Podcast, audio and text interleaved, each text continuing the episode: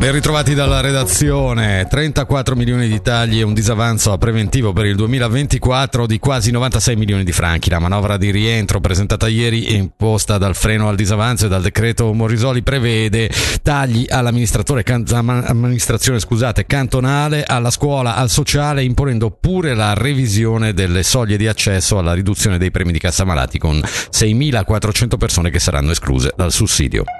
Sempre ieri il Consiglio di Stato ha approvato la modifica alla legge sulle imposte e tasse di circolazione dei veicoli a motore, adottando una nuova formula di calcolo valida dal 2024. Una soluzione che non è però piaciuta al deputato del centro Marco Passalia, primo firmatario dell'iniziativa sull'imposta di circolazione votata dal popolo nel 2022. Sentiamolo. Norman Gobb in questo caso mi pare evidente che stia calpestando la volontà popolare. Poco meno di un anno fa, al 30 ottobre dello scorso anno, quando il 60% della popolazione ticinese ha approvato un calcolo ben preciso in base alle emissioni CO2, chi più inquina più paga e ora eh, reintroduce il peso, reintroduce ancora un fattore, reintroduce altre cose, tra l'altro richiede un contributo maggiore ai ticinesi andando a prelevare 10 milioni in più, ovviamente c'è qualcosa che non va, mi auguro veramente che in Parlamento gli altri partiti possano veramente ricordarsi che cosa vuol dire rispetto della volontà popolare.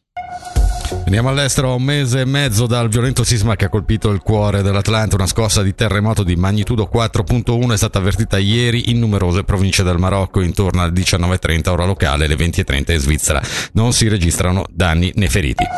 La meteo coperto con precipitazioni intermittenti, temperatura minima 11 gradi, massima 14.